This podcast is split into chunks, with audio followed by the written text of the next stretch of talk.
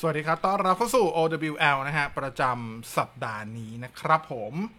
มาเลทนิดนึงเนาะนะฮะ สัปดาห์นี้ถือว่าเป็น OWL แบบกึ่งกึ่งจะสเปเชียลนิดนิดละกันนะฮะ เพราะว่าถ้าเป็นสถานการณ์ปกติ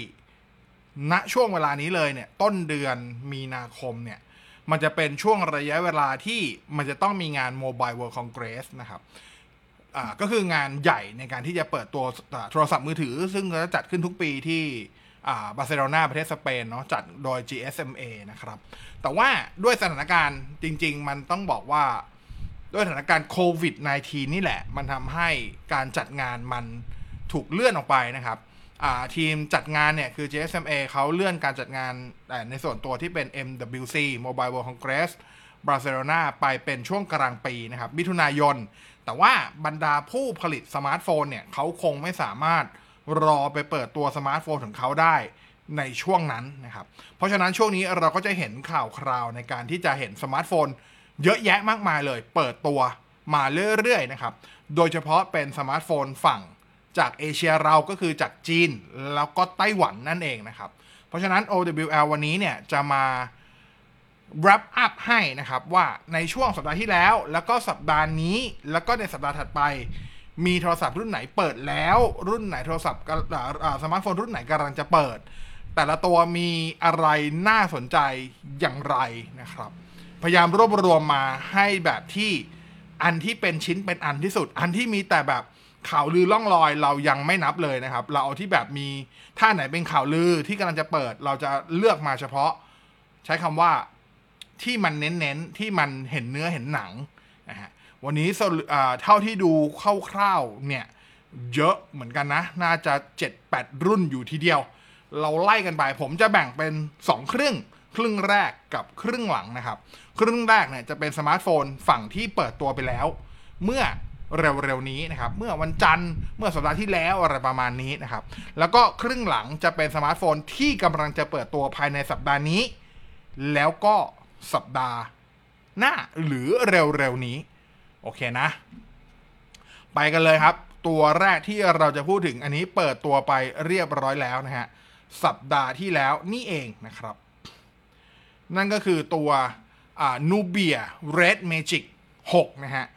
ก็เปิดตัวไปทั้งหมด 3 รุ่นย่อยนะครับ ก็คือจะมี Red Magic 6 Red Magic 6 Pro แล้วก็ Red Magic 6 Pro รุ่นพิเศษ Transparent Edition Transparent Edition ก็คือฝาหลังใส นั่นเองนะครับ ทุกรุ่นจะใช้ชิปตัวเดียวกันหมดนะ เป็น Qualcomm Snapdragon 888 นะฮะ หน้าจอตัวเดียวกันเป็นหน้าจอ AMOLED ขนาด 6.8 นิ้ว ความละเอียดระดับ Full HD Plus นะฮะ มี refresh rate เนี่ย แบบ adaptive อยู่ที่ 30 ถึง 160 เฮิรตซ์ถ้าเราเรียก refresh rate ตรง ๆ เราจะเรียก 160 เฮิรตซ์แต่ว่าในยุคนี้ ปี 2021 เวลาเราพูดถึง refresh rate ทุกแบรนด์จะเคลมเป็น adaptive refresh rate ทั้งหมด adaptive หมายความว่าก็คือจะมีการปรับเปลี่ยนได้ตามคอนเทนต์ที่อยู่บนหน้าจอนั่นเองนะครับ อย่างตัว Red Magic 6 Series ที่เปิดเนี่ยเขา adaptive refresh rate อยู่ที่ 30ถึง165เฮิรตโดยเขาจะแบ่งงี้ครับ ถ้าเป็นภาพนิ่งเป็นเทคที่ไม่มีการเคลื่อนไหว แช่อ่านนานๆ refresh rate หน้าจอจะถูกปรับลงมาอยู่ที่ราวๆประมาณ 30เฮิรตนะครับ แต่เมื่อไหร่ที่เกิด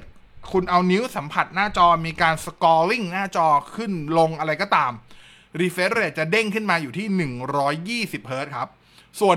165เฮิรตเนี่ยจะทำงานต่อเมื่อ run เกมที่มัน support 165เฮิรต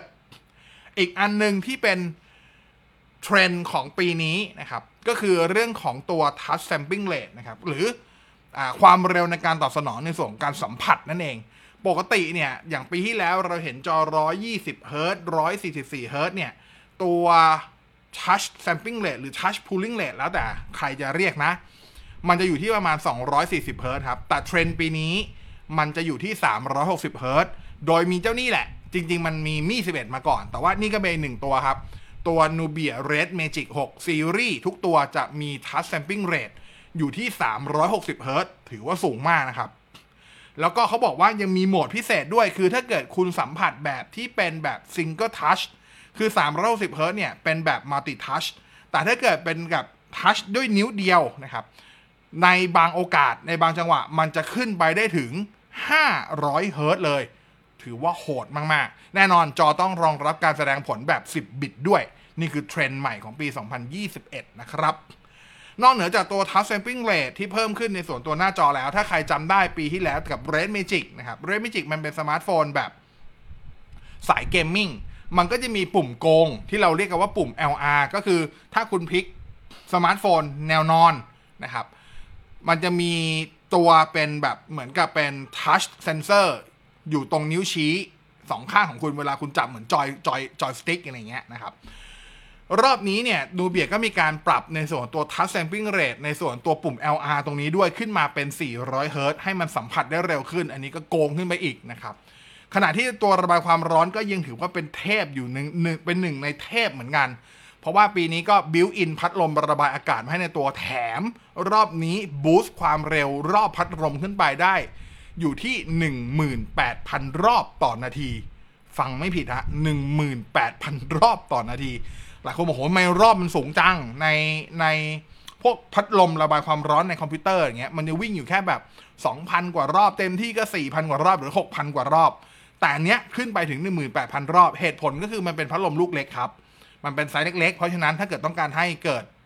ค่า CF อ่าค่า CFW คือค่าตักลมสูงๆมันก็ต้องเร่งความเร็วรอบเข้ามาแน่นอนเสียงเสียงน่าจะดังพอสมควรแหละแต่พัดลมตัวมันเล็กมากนะครับ แต่ไอ้ไอ้หนึ่งหมื่นแปดพันร้อยอะหนึ่งหมื่นแปดพันรอบต่อนาทีเนี่ย เฉพาะใน Red Magic 6 ตัวธรรมดานะ แต่เมื่อไหร่ถ้าเกิดเป็น Red Magic 6 Pro กับตัวที่เป็น Pro Transparent มันจะอยู่ที่ 20,000 รอบเลยครับ ขณะที่กล้องหลังให้มาแบบชิวๆนะ 3 ตัวตัวหลัก 64 ล้านมีเลนส์ ultrawide 8ล้านให้นะครับ แล้วก็ตัวที่ 3 เป็นเลนส์มาโคร 2 ล้านพิกเซล กล้องหน้าอยู่ที่ 8 ล้านพิกเซล ไม่เน้น ขณะที่ตัวแบตเตอรี่ให้มาที่ 5,050 มิลลิแอมป์พร้อมระบบชาร์จไว 120 วัตต์ เต็มเหนียวมาก ๆ นะฮะ แต่ว่าถ้าเกิดเป็นรุ่น Pro จะให้แบตมาอาจจะให้แบตมาแค่ 4,500 มิลลิแอมป์นะครับ ทุกตัวจะมีลำโพงสเตอริโอระบบเสียงที่เป็น DTS X Ultra มาให้ มีช่องหูฟัง 3.5 มาให้ด้วยนะครับตัว Red Magic ธรรมดาเนี่ยจะมีทั้งหมด 3 โมเดล ก็คือ RAM 8 RAM 128 RAM 12 RAM 128 แล้วก็ RAM 12 RAM 216 ราคาจะอยู่ช่วงราวๆประมาณ 3,799 ถึง 4,399 หยวน ตีเป็นเงินไทยก็คือรุ่นถูกสุดอยู่ราวๆประมาณ 17,800 บาท แพงสุดจะอยู่ประมาณ 2,700บาท โดยประมาณ ส่วนรุ่นโปรจะมี 3 โมเดลเหมือนกันก็คือ RAM 12 RAM 128 RAM 12 RAM 216 และ RAM 16 RAM 216ราคาจะไล่ตั้งแต่ 4,399 หยวน จนถึง 5,299 หยวน ตีเป็นเงินไทยก็คือสวิงอยู่ในช่วงประมาณ 2,700 ถึง 25,000 บาท ส่วนตัวท็อปสุดตัวที่เป็นอ่า Red Magic 6 Pro Transparent Edition นะครับ อันนี้จะมี 2 โมเดลก็คือ RAM 16 ROM 216 นะครับ อันนี้อยู่ที่ 5,599 หยวน ตีเป็นเงินไทยประมาณสัก 26,000 กว่าบาท แล้วก็ตัวท็อปสุด RAM 18กิกฟังไม่ผิดนะฮะ RAM 18กิ๊ก ROM 512กิกะไบต์ อันนี้คอราคาอยู่ที่ 6,599 หยวนประมาณ 31,000 บาท แล้วก็ถือเป็นสมาร์ทโฟนรุ่นแรกของโลกด้วย ที่มาพร้อมกับ RAM 18กิกะไบต์นะครับ ทั้งหมดที่รายงานไปเนี่ย เป็นการเปิดตัวที่จีนเมื่อสัปดาห์ที่แล้วนะครับ แต่ว่านูเบียจะมีการจัดงานที่เป็นงาน global launch ที่เป็นการเปิดตัวแบบทั้งโลกนะครับ ในวันที่ 16 มีนาคมนี้ก็คือสัปดาห์หน้า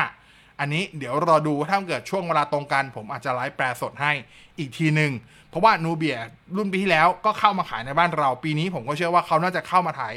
เข้ามาทำตลาดในบ้านเราเหมือนเดิมนะครับอันนี้คือตัวแรกที่เราเก็บมาให้ นอกเหนือจากตัว Red Magic 6แล้วสัปดาห์ที่แล้วก็ยังมีในส่วนของตัวเสี่ยมี่ด้วยนะครับ Redmi K40 Series อะอันนี้เปิดตัวพร้อมกันทั้งหมด 3 รุ่นนะครับ จะมี K40 K40 Pro และก็ K40 Pro Plus เราขอไล่จาก Pro ลงไปก่อนนะ Pro เนี่ย ตัว K40 Pro กับ K40 Pro Plus เนี่ย ใช้สเปคโดยรวมแทบจะเหมือนกัน ก็คือจะใช้ชิปเป็น Qualcomm Snapdragon 888 หน้าจอเป็นหน้าจอแบบ AMOLED 6.67 นิ้ว ความละเอียดระดับ Full HD นะฮะ แล้วก็ refresh rate อยู่ที่ 120 Hz ครอบทับด้วยกระจก Gorilla Glass 5 อ่าตัว Red Magic 4อ่าตัว Red Magic K40 เนี่ยเอ้ยโทษครับตัว Redmi K40 เนี่ยตัวสแกนลายนิ้วมือจะไม่ได้อยู่บนหน้าจอนะครับ จะอยู่ที่ด้านข้างฝังอยู่พร้อมกับตัวปุ่ม power นั่นเอง มาพร้อมลำโพงคู่ stereo Dolby Atmos นะครับ ไม่มีช่องหูฟัง 3.5 ให้นะฮะกันน้ำกันฝุ่นมาตรฐาน IP rating 53 แบตเตอรี่ให้มา 4,520มิลลิแอมป์ชาร์จไวอยู่ที่ 33 วัตต์นะครับ ความแตกต่างระหว่างตัว K40 Pro กับ K40 Pro Plus จะอยู่ที่ตัวโมดูลกล้องหลังนะฮะ โดยที่ถ้าเป็น K40 Pro Plus เนี่ยเขาจะใช้เซ็นเซอร์ความละเอียด 108 ล้านพิกเซล ตัวเดียวกับที่อยู่ใน Mi 11 นั่นแหละ ส่วน K40 Pro จะให้มาที่ 64 ล้านพิกเซลนะครับขณะที่กล้องตัวที่ 2 กับตัวที่ 3 เหมือนกันจะเป็นเลนส์8ล้านพิกเซล ultrawide แล้วก็เลนส์5ล้านพิกเซล telemacro นะครับ ส่วน K40 ที่เป็นน้องเล็กสุดในในตระกูลของ Redmi K40 เนี่ย จะใช้ชิปเป็น Qualcomm Snapdragon 870 นะฮะ แล้วก็กล้องหลังตัวหลักที่ให้มาจะเป็น 48 ล้าน นอกนั้นจะเหมือนกับตัวเมื่อกี้หมดเลยนะครับ ราคาก่อนตัว Redmi K40 เนี่ย ถ้าตัวน้องเล็กสุดจะมีตั้งแต่ RAM 6 จนถึง RAM 12 ก็คือมี RAM 6 RAM 8 RAM 12 ราคาจะเริ่มต้นอยู่ที่ 1,999 หยวน ตีเป็นเงินไทยประมาณสัก 9,000 กว่าบาท ส่วน K40 Pro เนี่ยจะมีให้เลือก RAM 6 กับ RAM 8 เท่านั้น ไม่มี RAM 12 แปลกดี แต่ก็ราคาเริ่มต้นก็ไม่แพงนะครับ อยู่ที่ 2,799 หยวนหรือประมาณ 13,000 บาท ส่วน K40 Pro Plus จะมีแค่โมเดลเดียวเลย คือ RAM 12 ROM 256คอสราคามาที่ 3,699 หยวนหรือ 17,300 บาทนะครับ ต้องบอกก่อนว่าตัว Redmi K40 Series เนี่ย คาดว่าจะไม่ได้ถูกเอาไปขายนอกประเทศจีนในชื่อ Redmi K40 หมายความว่า มันอาจจะถูกนำไปขายแหละ แต่จะไม่ได้ใช้ชื่อนี้นะครับ ตอนนี้ข่าวลือที่เป็นไปได้มากที่สุดก็คือเป็นแบรนด์อย่างโคโปโกนั่นเอง คาดว่าโปโกจะหยิบเอา 2 ใน 3 ของ Redmi K40 เนี่ย ไปทำเป็น Poco F3 Series ซึ่งก็จะมี F3 F3 Pro ซึ่งก็ต้องรองดูว่าอย่าง F3 มันจะกลายเป็น K40 หรือ K40 Pro แล้ว F F3 Pro มันจะเป็น K40 Pro หรือ K40 Pro Plus อันนี้คงต้องไปรอลุ้นกัน ซึ่งแน่นอนมันจะเปิดตัวที่อินเดียก่อน นะครับผม อันนี้คือฝั่งของ Redmi จาก Redmi มาดู Realme บ้างชื่อมันก็ใกล้เคียงกันหมดเลยนะ ขณะที่ Realme ก็สัปดาห์ที่แล้วก็เปิดตัวเหมือนกันนะครับ โห ตอนแรกแบบไฮกันมากนะ นี่มันคือ Realme Race ถ้าใครจำได้ตอนที่ Qualcomm เปิดตัว Snapdragon 888 เมื่อปลายปีที่แล้วนะครับ ก็จะมีทางด้านของ Xiaomi ที่มีการ confirm ว่า Mi 11 นี่แหละ จะเป็นสมาร์ทโฟนรุ่นแรกที่จะใช้ตัว Qualcomm Snapdragon 888 แล้วก็ในเวลาไล่เลี่ยกันก็มี Realme ประกาศว่าเขาก็มีเรือธงของเขาเหมือนกันที่จะใช้ Snapdragon 888 ตอนนั้นมีชื่อ codename ว่า Realme Race นะครับ สุดท้ายเนี่ย Realme Race เมื่อออกเป็น product จริง ๆ มันถูกเปลี่ยนชื่อจาก Race R A C E กลายเป็น Realme GT ตัวนี้นี่เองนะครับ อันนี้ก็เพิ่งเปิดตัวไปหมาดๆที่จีนเมื่อปลายสัปดาห์ที่แล้วนะครับ แต่ต้องบอกว่าอันนี้เป็นเป็นเรือธงที่เน้นความแรงแต่ไม่เน้นอย่างอื่นเลย ถ้าหมายถ้ายังงงหมายถึงอะไรลองตามตามกันไปดูนะ ตัว Realme GT 5G นะครับ จะมาพร้อมชิป Qualcomm Snapdragon 888 หน้าจอเป็น Super AMOLED 6.43 นิ้ว Full HD Plus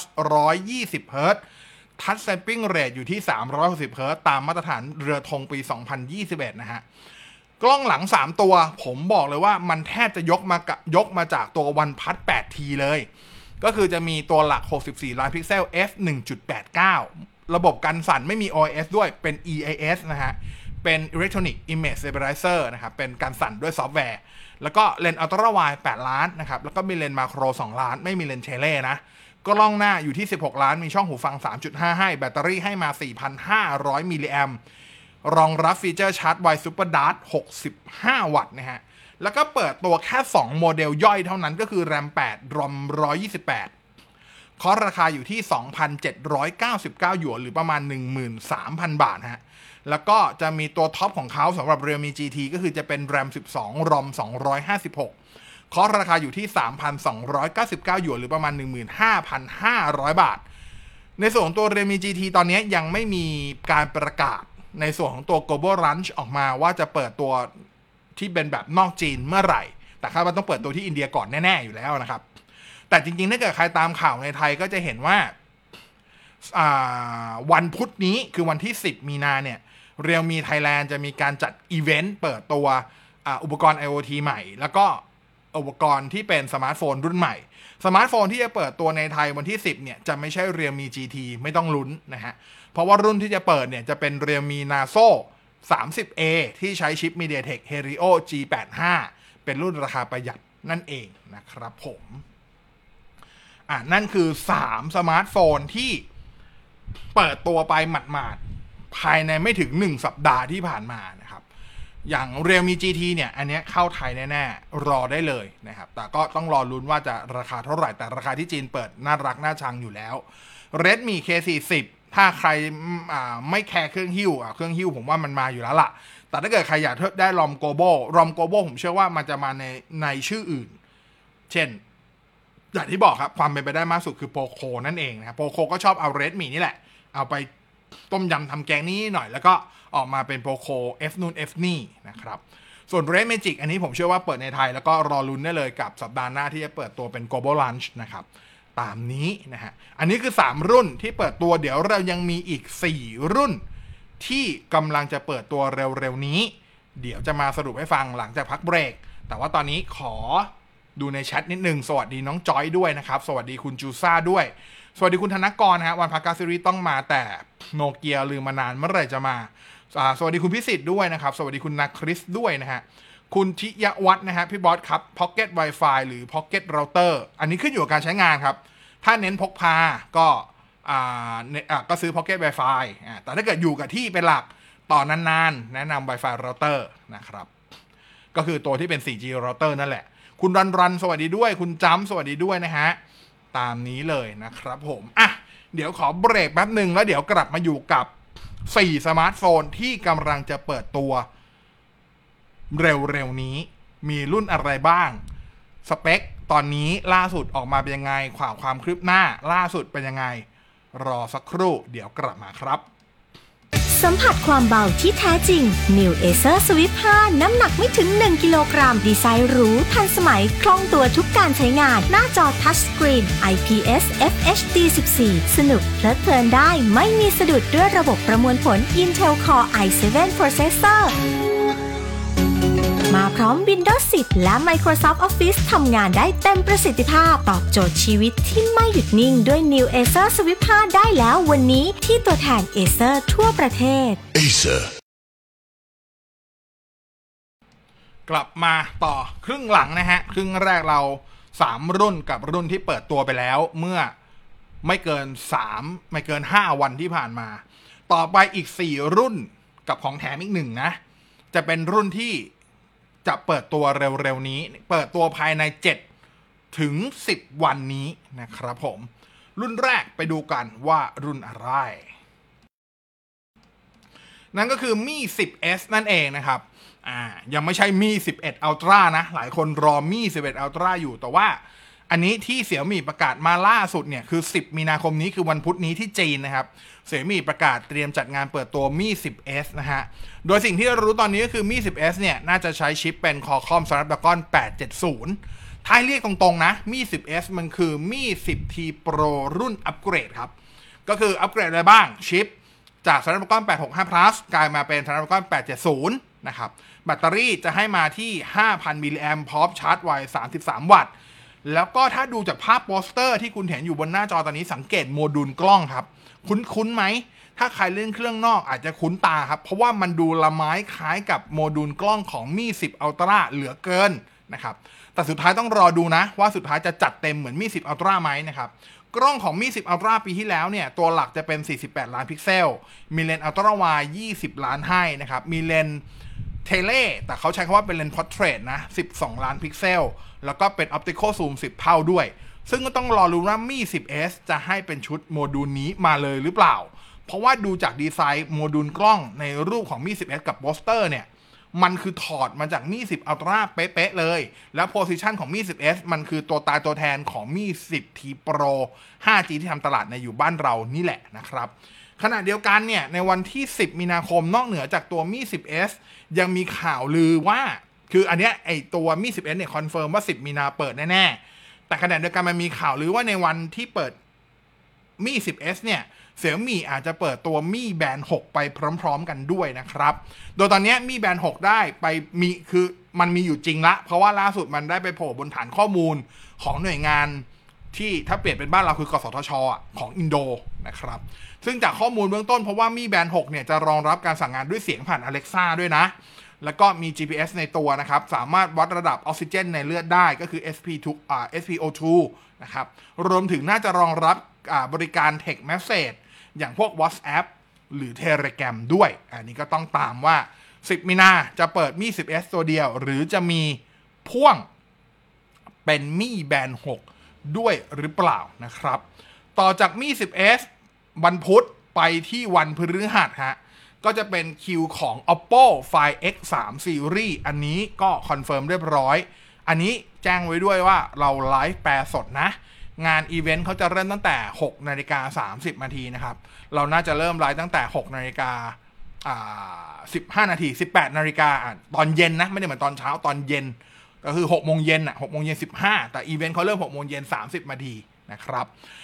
เท่าที่ลือจนถึงตอนนี้เนี่ย ก็คาดว่าในในวันที่ 11 เนี่ย อย่างคอนเฟิร์มแน่ ๆ น่าจะเปิด 2 รุ่นชัวร์ๆก็คือไฟ X3 Pro กับไฟ X3 นะครับ โดยข่าวลือก่อนหน้านี้ระบุว่าไฟ X3 เนี่ยจะใช้ชิปเป็น Qualcomm Snapdragon 870 ขณะที่ตัวไฟ X3 Pro จะเป็น Snapdragon 888 นะครับ นอกจากเรื่องของชิปที่ต่างกันแล้วนะครับ โมดูลกล้องหลังก็จะแตกต่างกันด้วย ซึ่งมันจะไม่เหมือนปีที่แล้วนะ ปีที่แล้วในไฟ X2 ไฟ X2 Pro เนี่ย โมดูลกล้องแตกต่างกัน แต่ชิปตัวเดียวกัน แต่ปีนี้ ตามข่าวลือเขาบอกว่าจะมีความจะมีความแตกต่างกันมากขึ้น ระหว่างตัวโปรกับตัวไม่โปรนะครับ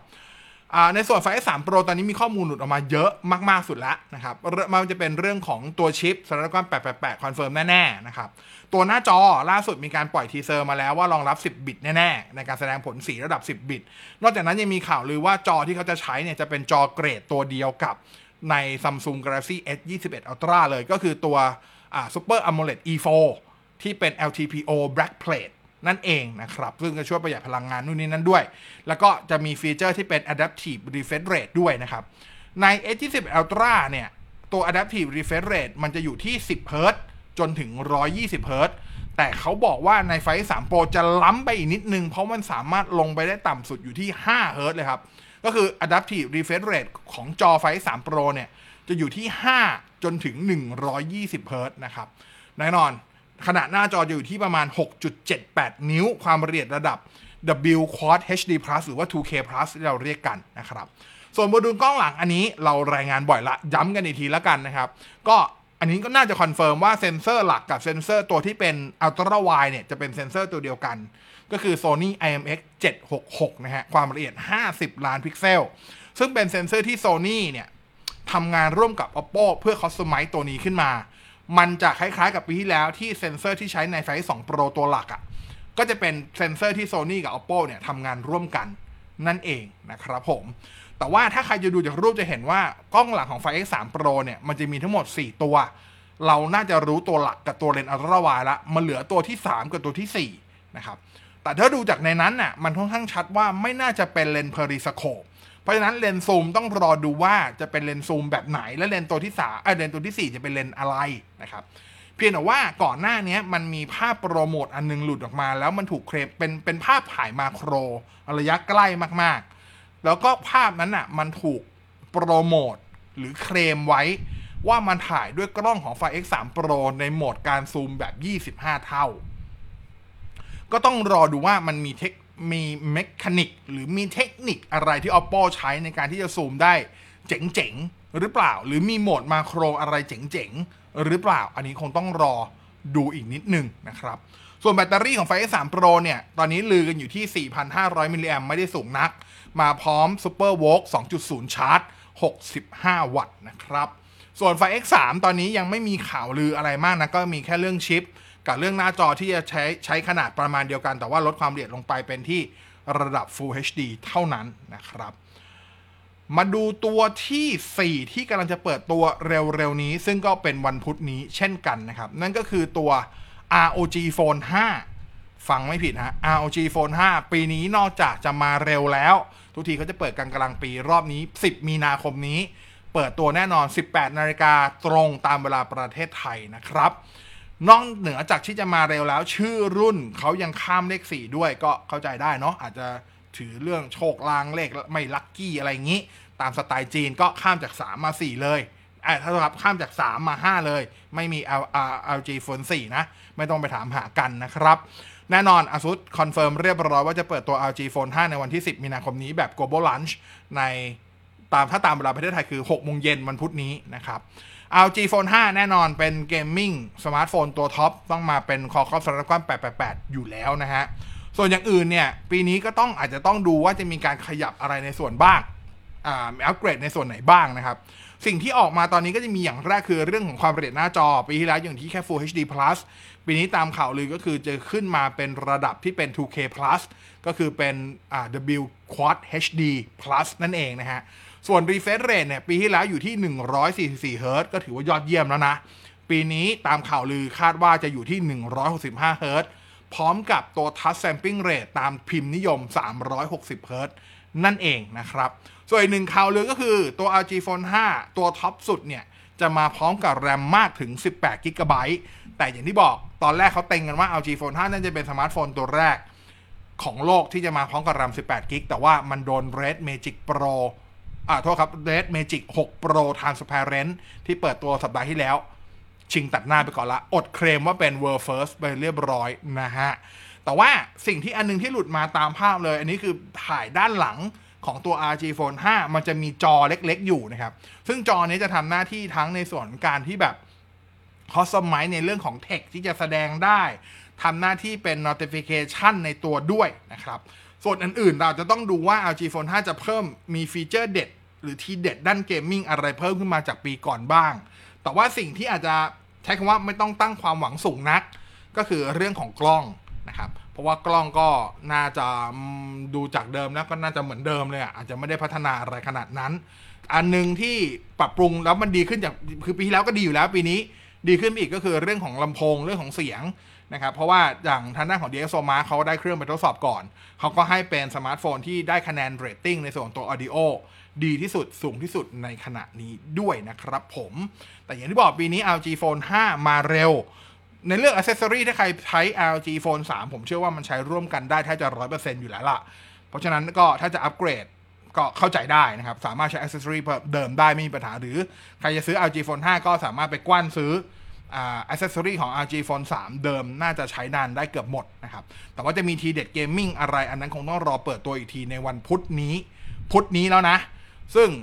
อันเนี้ยคงไม่ได้ไลฟ์แปลสดเพราะกลับมาไม่ทัน แต่ว่าเราผมเข้าใจว่าเขาน่าจะมีซับไตเติลภาษาไทยให้ ก็เดี๋ยวรอดูพร้อมๆกันนะครับผม ส่วนตัวสุดท้ายที่กำลังจะเปิดตัวเร็วๆนี้นะฮะ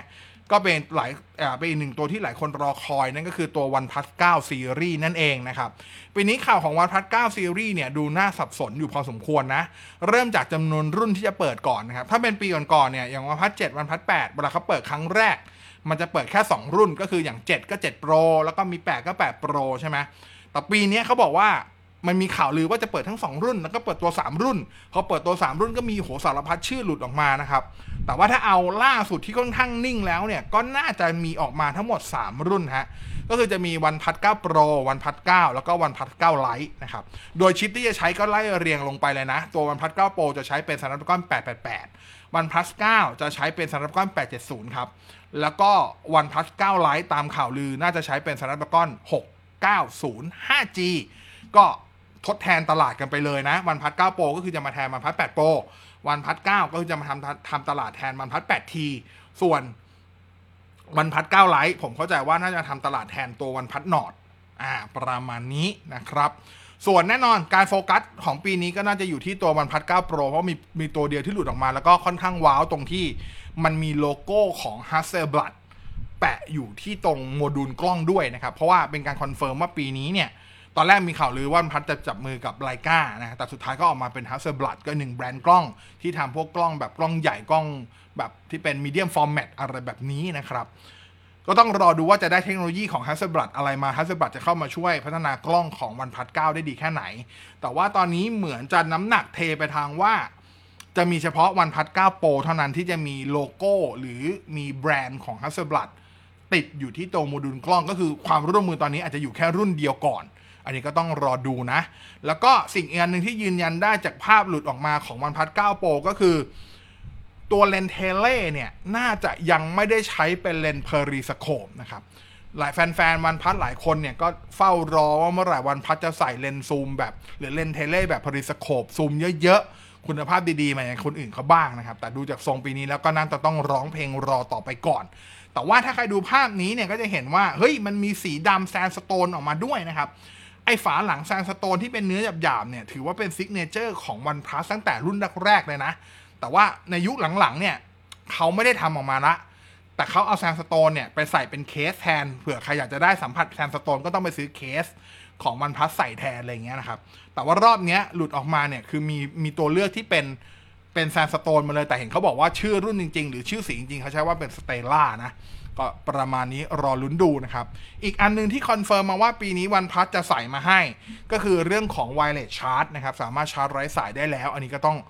รอดูว่าจะชาร์จไร้สายได้ที่กี่วัตต์ จะมีฟีเจอร์พวก wireless reverse charge หรือเปล่านะครับผม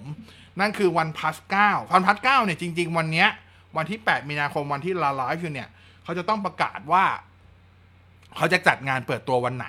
แต่ตอนนี้ยังไม่ประกาศนะครับ แต่ว่าถ้าใครตามข่าวก็จะรู้ว่าอ่ามันมีข่าวลือหลุดออกมา แต่ข่าวลือก็น่าค่อนข้างน่าเชื่อถือแหละ เพราะว่าคนที่ลือออกมาก็คืออีวานบลัสหรือว่าอีวีลีที่เป็น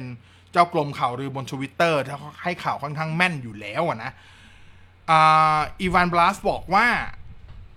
วัน plus 9ซีรีส์เนี่ย มีกำหนดเปิดจองกับเครือข่ายในสหรัฐ อย่างพวก AT&T Verizon อะไรเงี้ยครับ ในวันอังคารที่ 23 มีนาคมนี้ ซึ่งถ้าเป็น 23 ก็คาดว่างานเปิดตัวน่าจะเป็นภายในสัปดาห์หน้าอ่าไม่น่าพลาดไปจากนี้ ก็ถือว่าเป็นหนึ่งแบรนด์ที่ปีนี้ขยับเปิดตัวเร็วขึ้นนะครับอ่าถือว่าปีนี้ขยับเปิดตัวเร็วขึ้น เพราะว่าปีก่อนอย่างพวก LG Phone เนี่ยจะไปเปิดตัวช่วงประมาณแบบไตรมาสสองต่อไตรมาสสามใช่ไหมวันพัดเก้าเนี่ยปกติกว่าจะเปิดก็นู่นนะครับ เมษาพฤษภา ปีนี้ทุกอันมาเปิดมีนาหมดเลยนะฮะก็ อาจจะด้วยสภาวะเศรษฐกิจมั้งกลัวของขาดด้วยมั้งนะครับ ก็เลยเร่งเปิดกันหมดเลยนะครับ นั่นคือรวบรวมให้เหล่าสมาร์ทโฟน ที่เปิดตัวไปแล้ว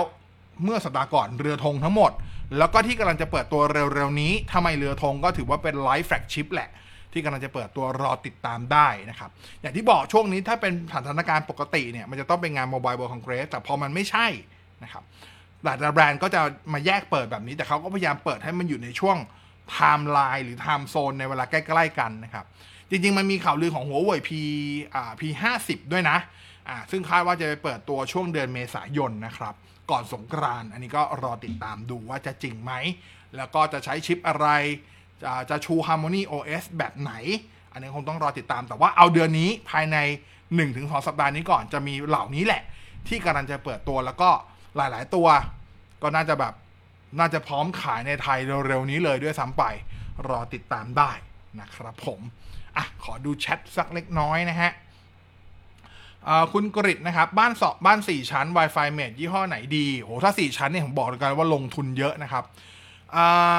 ถ้าถ้างบถึงแนะนำให้ซื้อที่เป็นมาตรฐาน Wi-Fi 6 แบบไตรแบนแต่ถ้างบไม่ถึงซื้อ Wi-Fi 6 ที่เป็น Dual Band ก็ได้ แต่ถ้างบถึงแนะนำให้ซื้อไตรแบนงบน้อยลงมาหน่อยให้ซื้อ Wi-Fi 6 ที่เป็น Dual Band ครับ ตามนี้ยี่ห้อได้หมดเลยครับ ถ้า Wi-Fi 6 ที่เป็น Dual Band เนี่ย ก็จะมีไม่แพงมากก็จะมีพวก TP Link ออยู่ไม่ถึงหมื่นนะครับ แต่ถ้าเกิดเป็นพวกไตรแบนก็จะมีของ Link Sit Velop ตัวที่เป็นอ่า AX 4,200 3ตัว ตัวนั้นอยู่ที่ 3 โมดูลนะ อยู่ที่ 24,900 บาท อยู่ที่ว่างบถึงไหมแต่ตัวนั้นแรงจริง ๆ เพราะเป็นไตรแบนด้วยนะครับ คุณพิสิทธิ์นะคุณบอสจะซื้อ iPad Air 4 ให้ลูกใช้ ถ้าไปซื้อที่ Apple Store จะได้ส่วนลดจากการซื้อให้นักเรียนไหมครับ เด็กเรียนม .2 อ่าถ้าเป็นเด็กมัธยอ่าเด็กเด็กที่ไม่ใช่อยู่อุดมศึกษารู้สึกจะใช้ ใช้สิทธิ์ที่เป็นอ่า educational ไม่ได้นะ ต้องเป็นระดับอุดมศึกษานะครับอ่าต้องเป็นระดับมหาวิทยาลัยคิดง่ายๆนะครับคุณลาโบนะฮะประโยชน์ที่ได้จากการทำ bridge mode เมื่อเปรียบเทียบกับการต่อสายแลน แล้วไม่ทำ bridge mode ของครับ bridge mode เนี่ยคือการย้ายการรับผิดชอบ บริหาร IP บริหารทุกอย่างบริหาร Net อะไรเงี้ยมาอยู่ที่เราเตอร์ตัวใหม่ที่เราเอาไปต่อแล้วทำ bridge mode นะครับโดยหลักการการทำ bridge mode คือเราเตอร์ที่เราไปต่อมันมักจะเป็นมันจะมันมักจะต้องเป็นเราเตอร์ที่มีคุณสมบัติหรือมีประสิทธิภาพ สูงกว่าเราเตอร์เดิม เพื่อที่เราจะย้ายเน็ตมานะครับเช่นตัวเดิมอาจจะแรมน้อย ROM น้อย CPU ไม่สูงตัวใหม่ที่เราไปโอ้โห CPU แรงกว่าแรมเยอะกว่าอะไรแบบเนี้ย เมื่อเราย้ายเน็ตมาเราทำ bridge mode ก็คือย้ายความรับผิดชอบมันทั้งหมดตัวเก่าทำหน้าที่แค่แปลงสัญญาณจากจากไฟเบอร์หรือจากจากแลนอย่างเงี้ยเป็นสัญญาณดิจิตอล pass through มาเลยนะครับตัวใหม่ที่เราต่อทำเป็น bridge mode ก็คือแรงขึ้นถูกไหมคำว่าแรงเนี่ยก็เหมือนอย่างว่าเรื่องของกำลังความเร็วนะ เราหมายถึงตัว CPU ของตัวเราเตอร์เราหมายถึงตัวแรมตัว ROM ของตัวเราเตอร์ที่มีมากกว่าเดิมทรงประสิทธิภาพกว่าเดิม ก็จะช่วยให้ระบบเสถียรขึ้นนั่นเองนะครับ คุณเรนะครับดีครับ รอ Snapdragon 888 ค่ายอื่นนอกจาก Mi ว่า test แล้วจะร้อนไหม ถ้าอ้างอิงกับตัวหนึ่งตัวที่มีขายแล้วที่เป็น Snapdragon 888 ก็คือตัว Samsung Galaxy S21 Ultra S21 Series เลยก็ได้ครับ เพราะว่าในในมังคองจะมีเครื่องฮิ้วที่ขายเป็นสนับก้อน888 ไม่ร้อนครับอ่าคือถ้าเทียบกันแล้ว Exynos ร้อนกว่านิดหนึ่งเพราะฉะนั้นอันนั้นผมเข้าใจว่าน่าจะเป็นเรื่องของการออกแบบ การระบายความร้อนของมี11แต่คุณไม่ได้บอกว่ามันมีปัญหานะ แต่มันแค่รู้สึกได้ว่าร้อนหน่อย แต่ว่าคำว่าร้อนหน่อยของมี11เนี่ยมันก็ระบายความร้อนเร็วเหมือนกัน เช่นพอคุณเลิกใช้มันคูลดาวเร็วมากนะครับอาจจะเป็นเรื่องของการที่มันใช้วัสดุที่มันอ่าเขาเรียกว่าดูดซับความร้อนออกมาเร็วทำให้เรารู้สึกว่ามันร้อนมือได้มากขึ้น ก็เป็นไปได้นะแต่คือยังไม่เยอะแต่ว่ายังไม่เจอกรณีมี11ร้อนจนแห้งยังไม่มีกรณีนะยังไม่เคยเห็นใช้คำนี้ละกันนะครับผม นั่นคือทั้งหมดของ OWL นะครับ ก็หวังว่าน่าจะทำให้หลายคนติดตามสมาร์ทโฟนที่กำลังจะออกใหม่ช่วงนี้ได้อย่างสนุกขึ้นนะครับ ย้ำอีกทีว่ามันพฤหัสนี้นะครับ 18นาฬิกา15 นาที เรามีไลฟ์แปลสดงานเปิดตัวของ oppo find x3 series นะครับ ส่วน ROG Phone 5 เปิดตัว 18 นาฬิกาวันพุธนี้คงไม่ได้ไลฟ์แปลสดให้นะครับ แต่ว่าดูสัมเดี๋ยวผมแชร์ลิงก์ไลฟ์แปลอ่าไลฟ์มาให้ดูนะครับ ส่วนอันอื่นก็เดี๋ยวรอติดตามเพราะอันอื่นจะเปิดตัวที่จีนก็จะไม่ใช่เปิดตัว global นะครับก็มีของรอก็ของวันพัดเก้าอีกตัวหนึ่งที่จะเปิดตัวเมื่อไหร่ก็ถ้าถ้าเวลาเอื้ออำนวยจะไลฟ์แปลสดให้นะครับนั่นคือทั้งหมดของ OWL one week later สัปดาห์นี้นะครับ ใครฟังไม่ทันพิ่งเข้ามา เดี๋ยวพรุ่งนี้สายๆ ผมใช้คำว่าก่อน 10 โมง ผมจะถอดเสียงของไลฟ์นี้ไปอัปโหลด ขึ้นเป็นพอดแคสต์ให้ฟังย้อนหลังได้แบบเฉพาะเสียง บนช่องทางของ Boss Cat นะครับ บน Spotify Apple Podcast Google Podcast ติดตามฟังกันได้นะครับผมอะคำถามสุดท้ายก่อนจะไปคุณนากริตนะฮะ ช่วงนี้การ์ดจอขาดตลาดแล้วครับ สเปคที่ผมขอจากนายบอสยังไม่ได้ประกอบเลย ขาดการ์ดจอผมใช้คำว่าขาดยาวๆถึงสิ้นปีครับ อันนี้พูดจริงๆ ถ้าคุณหาได้ก็จะเป็นราคาที่แบบโคตรมหาโหด โหดแค่ไหน ตัว RTX 3060 เนี่ย จริง ๆ ราคาที่แบรนด์ตั้งไว้เนี่ย จะอยู่ช่วงราวๆประมาณ 1 5ื่นถึง1 7ื่นแต่ว่าราคาขายจริง ๆ หน้าร้านเนี่ยตอนนี้อยู่ที่ประมาณ 20,000 กลางๆ คือบวกไปหมื่นหนึ่งเป็นอย่างน้อยนะครับโหดแบบนั้นเลยนะครับเพราะฉะนั้นถ้าเป็นไปได้ผมถึงบอกว่าปีนี้ไม่ไม่สมควรการประกอบคอมจริง ๆ ยกเว้นโคตรจำเป็นจริง ๆ ถึงควรประกอบ แต่ถ้าเกิดไม่จำเป็นจริงๆไม่แนะนำให้ประกอบปีนี้ครับอ่าอันนี้คุยกันตรงๆนะอันนี้คุยกันตรงๆนะครับ คุณกิติทัศน์นะฮะ อ่าตัว Red m a g 6กับวันพัด9ตัวไหนแรงกว่า ด้วยความที่วันพัด9ยังไม่เปิดตัวเราตอบไม่ได้ครับ แต่ว่าด้วยความที่ใช้ชิปตัวเดียวกัน Snapdragon 888 เพราะฉะนั้นถ้าเราอิงว่ามันใช้ชิปตัวเดียวกัน ความแรงมันจะพอๆกันแหละ แต่มันจะเหลือที่อย่างอื่นละ เช่นคุณภาพกล้องคุณภาพเรื่องของจอนนั้นตังตอบไม่ได้เพราะว่าวันพัด9ยังไม่เปิดตัวนะครับ โอเค คืนนี้นอนหลับฝันดีเดี๋ยววันพุธกลับมาอยู่กับคุยกับบอสเหมือนเดิมนะประมาณ2ทุ่มเหมือนเดิมแบบนี้ส่วน OWL คืนนี้ ขอบคุณที่ติดตาม แล้วก็เจอกันใหม่สัปดาห์หน้า one week later OWL 2 ทุ่มวันจันทร์ วันนี้ลาไปก่อน สวัสดีครับ